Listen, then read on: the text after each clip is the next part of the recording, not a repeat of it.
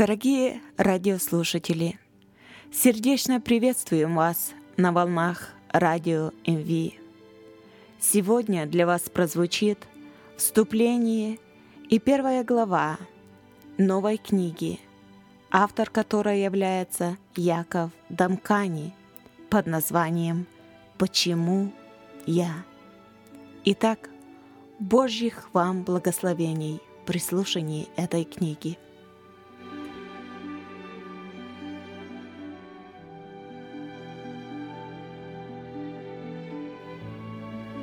Новое сердце. У Якова Дамкани, урожденного израильтянина, было весьма туманное представление о том, что значит быть евреем. В традициях и обрядах иудаизма ему недоставало непосредственной духовной связи с Богом. Он стремился ближе узнать Небесного Отца, но опасался совершить предательство – не только по отношению к Богу Израиля, но и к своему народу, своей семье. Эти соображения заставляли его упрямо оспаривать и отвергать доводы христианства. Но в его сердце и разуме бушевала настоящая война, война печали и радости, страдания и счастья, стыда и славы, провалов и побед – еврей вы или нет, захватывающий рассказ Якова Дамкани принесет вам уверенность, что спасение предложено всем народам, уверенность, что Бог не оставил свой избранный народ, готовность отдать Господу свою жизнь, любовь ко всему человечеству, и евреям, и неевреям, понимание того, что Почему евреи не должны обращаться в христианство? Это история замечательного преобразования сердца, которое когда-то очерствело и отвернулось от бесплодной религии, а ныне исполнено радости и любви к Богу.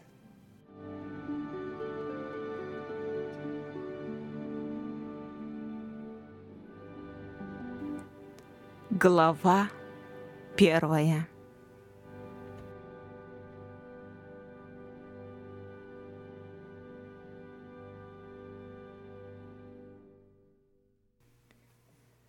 Трумпельдор и другие мои герои. Кирьят Шмона — город восьмерых, городок у подножья голландских высот, недалеко от границы с Ливаном. Год 1964. В тот день памяти мы, школьники, выстроенные в длинные шеренги, не отрывали глаз от флага еврейского государства. Национальный флаг Израиля был приспущен. Сегодня мне уже не вспомнить все возвышенные речи, произносимые директором и старшеклассниками в тот день. Торжественно и сурово говорили они о зверствах подлых фашистов по отношению к евреям в далекой стране Германии. Когда в точности началась Вторая мировая война? Десять лет назад? Тысячу? Кто ее знает? В конце концов, история еврейского народа изобилует описаниями жестокостей. Каждый национальный или религиозный праздник пробуждает воспоминания о наших врагах, которые из поколения в поколение поднимались против нас, чтобы смести с лица земли. Но святый Израилев, да будет он благословен, всякий раз спасал нас от наших врагов. В голове двенадцатилетнего мальчика все эти события слились в мешанину из наказаний, несчастий, карательных указов и ненависти к евреям, будто сирийцев на Хануку, персов на Пурим, египтян на Песах, римлян на Лагбамер или арабов в День независимости Израиля. Как мне, ребенку, было разобраться в столь многочисленных врагах, длинной вереницей проходящих через всю нашу историю? Но вот интересно, одна фраза, произнесенная в тот день, прочно запечатлелась в моей памяти. Мы никогда не забудем, мы никогда не простим. Я и сегодня могу мысленно воссоздать ту гнетущую атмосферу с душераздирающим воем сирен, который напоминал мне причитание обездоленной матери, оплакивающей свое мертвое дитя.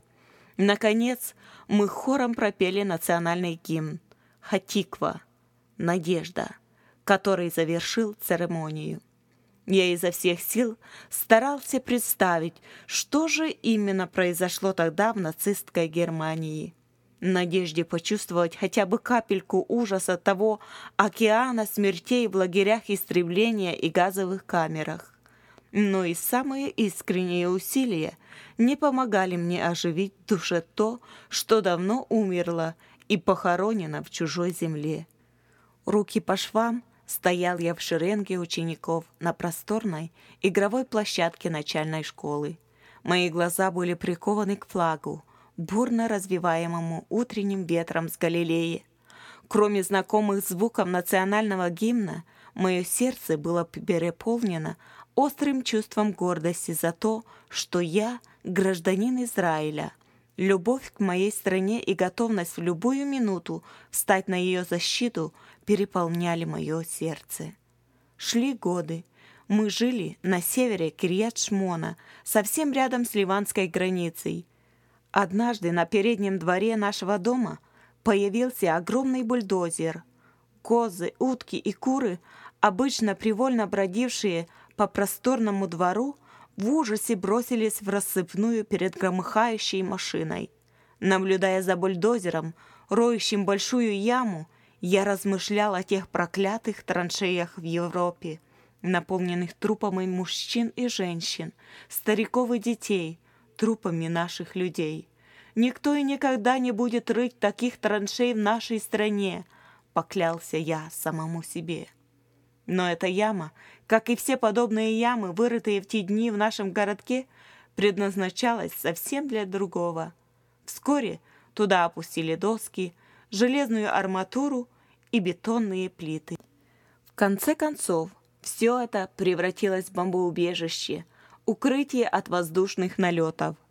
Черную землю которой засыпали бомбоубежище, скрыли тут же посаженные кроваво-красные анемоны, ветреницы, напоминавшие мне о крови евреев, погибших и погибающих под снарядами «Катюш», которые летели на нас из Ливана. Глядя на новую постройку, я думал — Наши враги никогда не скрывали своей ненависти к нам. Если начнется очередная война, мы в Кирьят-Шмона первыми подвергнемся обстрелу. Звуки сирен будут загонять нас в бомбоубежище, как перепуганных кроликов. Побегу ли и я прятаться? Буду ли спасать свою шкуру, как все остальные? Нет, ни за что. Я буду сражаться. Я ни за что не позволю этим дикарям, этим язычникам снова причинить нам вред, торжественно пообещал я себе. «О, Господи, зачем ты вообще сотворил этих язычников? Неужели ты не мог сделать их всех евреями?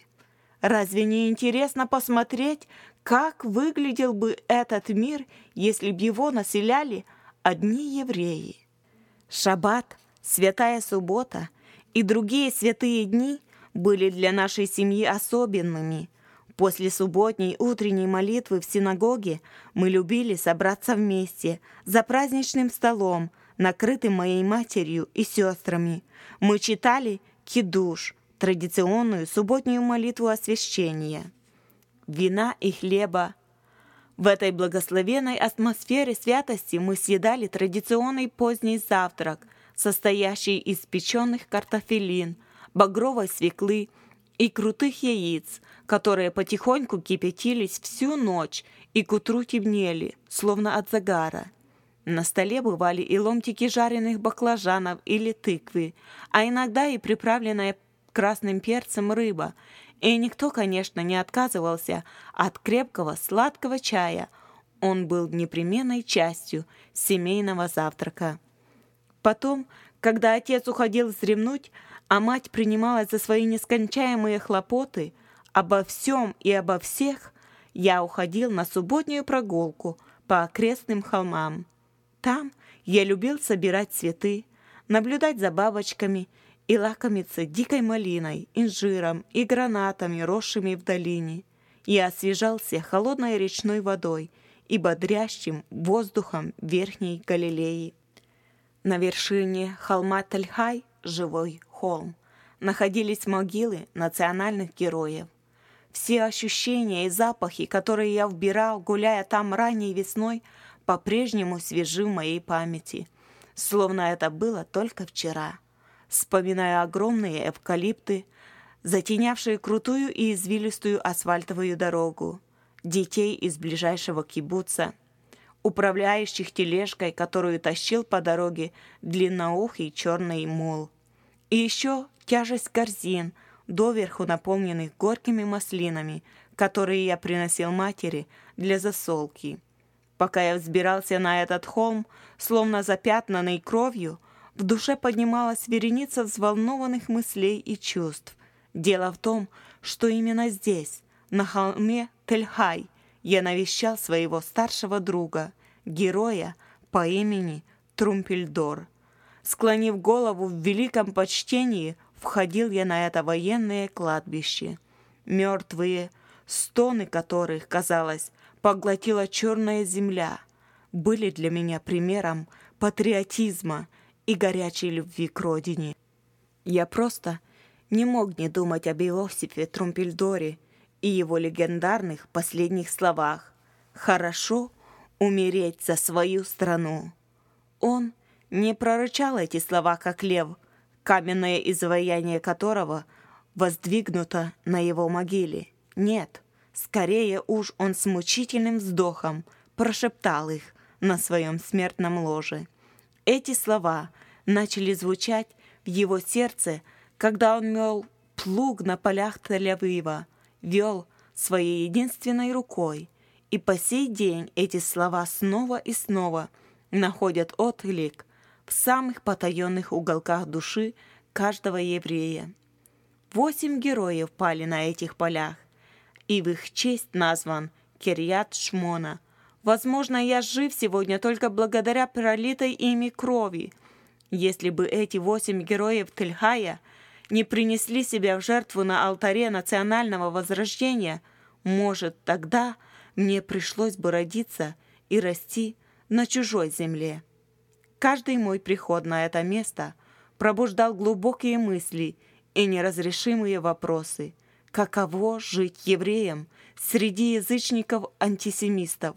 Почему еврейский народ был преследуем с такой жестокостью во время его изгнания? Почему вообще мои предки покинули свою родину? Почему они оставались в изгнании столько лет? Почему вернулись только теперь? Раввины учили нас, что причиной первого семидесятилетнего изгнания с родной земли были наши грехи, идолопоклонство, кровосмешание и кровопролитие. Они говорили, что из-за нашей беспричинной ненависти мы были уведены из родной страны на последние две тысячи лет. На кого же была направлена эта беспричинная ненависть? Почему мы не вернулись раньше, чтобы покорить пустыню, заставить одичавшую страну расцвести, как роза, и сделать бесплодную землю радостной? Почему не пришли мы раньше, чтобы высушить зараженные малярией болота долины Хулех? Земля, дарованная нам Богом, превратилась в обитель шакалов. Мы были рассеяны по другим странам и брошены на милость всех тамошних язычников. Почему Бог решил привести нас домой именно теперь? Неужели искупление Израиля начинает воплощаться в жизнь прямо здесь и сейчас, на наших глазах? Неужели мы действительно последнее поколение рабов и первое поколение спасенных? Что же мы, чем-то лучше или святее наших предков? Чем мы заслужили эту честь быть началом спасения, как учили нас раввины? Как это вышло, что и я стал частью этого поколения? Из всех людей, почему именно я? Как получилось, что мы были наконец допущены к жизни в стране, которая до сих пор считалась страной, пожирающей своих обитателей? Изгнал ли сам Господь Бог, или эта земля возненавидела нас и исторгла из себя? Есть ли на лице земли другой такой род человеческий, который дважды был изгнан с родины, но оба раза вернулся, чтобы разбудить спящий дух и возродить омертвевший язык? Кого благодарить и почитать за возвращение? Теодора Герцля? Лорда Бальфура? Хаима Вейцмана, Давида Бенгуриона, или на самом деле мы должны благодарить всемогущего Бога Израиля, который изгнал нас из нашей страны за грехи наши, и который, оставаясь верным своим давним обещаниям, великодушно вернул нас домой. Все эти вопросы, затрагивающие самую суть нашей жизни, поражали меня своей таинственной силой. Почему с вершины Тельхая рычит каменный лев, и к кому обращен этот беззвучный рык? Бросает ли он вызов ненависти и злобе наших врагов, которые смотрят с голландских высот на наши молодые поселения, на наше возрожденное государство?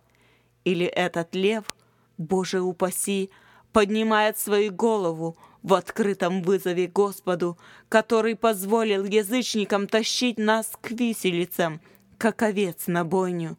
И вообще, в чем заключался наш ужасный грех, послуживший причиной страшной ненависти к нам всего мира? Кто еще поднимется на нашу страну в будущем, чтобы наказать наших потомков? Я смотрел на покрытую снегом гору Хермон — возвышавшуюся над далеким горизонтом, и на окружавшие меня зеленые просторы. Меня тревожил контраст между красотой природы и уродливостью истории. В тот далекий день памяти я стоял руки по швам, под приспущенными флагами, размышляя о жестокости христиан и задавая себе вопрос, где же был Бог, когда нацисты беспощадно уничтожали нас. Здесь, на Тальхае, я сидел в тиши, погруженный в мысли о жгучей ненависти к нам, арабов-мусульман. В синагоге я молился, спрашивая себя, что же это значит быть евреем, и как случилось, что Бог избрал именно нас среди всех народов земли. Я никогда не сомневался в существовании Бога, но не мог понять, почему и как он позволил каким-то язычникам истреблять нас такой жестокостью, почему он разрешил им нас убивать. Неужели он избрал нас только для этой цели? Чего же хочет Бог и почему так трудно ему угодить? Посреди кладбища, на стене из обтесанных камней, надпись громадно черными стальными буквами. Кровью и железом пал Иуда. Кровью и железом Иуда возродится. Как-то глядя на эту надпись, я подумал, нам всегда приходилось пересекать вброд реки огня и крови. Даже сегодня мы вынуждены сражаться, проливать свою кровь, чтобы защитить родную страну, иначе наша земля снова попадет в руки врагов. И вызывающая Эретичная мысль вдруг пронзила мой мозг. Если это то, для чего мы были избраны, то не лучше ли было нам оставаться необрезанными, как все другие народы, живущие вокруг нас? Ведь последний язычник живет лучше, чем обрезанный еврей, которого до самой могилы преследует беспощадный меч. Господи, помилуй! Прочь эти богохульные мысли — осадил я себя. Разве я не еврей? Я рожден евреем и никогда не должен осквернять себя таким кощунством. Да мне лучше сгореть живым, чем подражать этим необрезанным язычникам, погрязшим в бесстыдстве и грехе. С раннего детства учителя привили нам чувство крайнего отвращения к презренным эллинизаторам и обращенным встречавшимся на протяжении всей истории евреев, к этим предателям-приспособленцам, которые избирали легкую и удобную жизнь среди язычников, предпочитая ее исполненной духовности еврейской жизни. Наши наставники учили нас презирать тех, кто трусливо пытался избежать всевозможных преследований со стороны гоим, гоев, то есть неевреев, и злого рока, подстерегающего ненавидимых семей евреев. Я пришел к мысли, что мы, евреи, являемся живым свидетельством существования Бога. Если бы и мы вели себя как язычники, на земле не осталось бы никого, кто может нести миру свидетельство единого, истинного Бога. Эти язычники, которые вроде бы мечтают избавиться от евреев, на самом деле пытаются освободиться от самого Бога и подчинения Ему. На самом деле они тщетно пытаются свернуть Бога с Его победоносного престола и незаконно узурпировать Его власть. Но разве и мы, евреи, в сущности не стремимся к той же цели? Чем в самом деле человек отличается от животного? Что отличает меня, еврея, от остальных тварей земных, от деревьев, от камней и океана. Разве язычник может увидеть во мне что-то особенное и притягательное? Побуждает ли язычников знак обрезания, запечатленный в моей плоти, к тому, чтобы попытаться узнать моего Бога и полюбить Его превыше всего существующего? Да и как ему знать, что я обрезан? В конце концов, это как-то не принято демонстрировать. И даже если язычники узнают, что от этого изменится, может кипа, головной убор иудея, цит-цит, бахрома или кисточки на национальной одежде и пейсы отличают нас от остального человечества и показывают, что мы Богом избранный народ. Но если это так, то не должен ли наш внешний вид, отражающий внутренний смысл, вызывать у язычников ревность и побуждать к подражению нам. Несмотря на то, что я гордился своей национальностью, я не мог видеть в себе образец, достойный подражания любого человека, ищущего Бога Израиля. Приходилось признать, что я никак не могу служить примером человека, избранного Богом для просвещения язычников. Может быть, если бы мой народ постарался быть морально чище других народов, язычники увидели бы в нас доказательства существования Бога. Но разве мы чем-то лучше? Даже если бы нам и удалось стать самым милым и приятным народом на земле, разве язычники не стали бы злоупотреблять нашей добротой, используя наше радушное расположение? Что лучше, эксплуатировать или подвергаться эксплуатации. И скажите мне ради всего святого, кто знает ответы на все эти противоречивые и запутанные вопросы.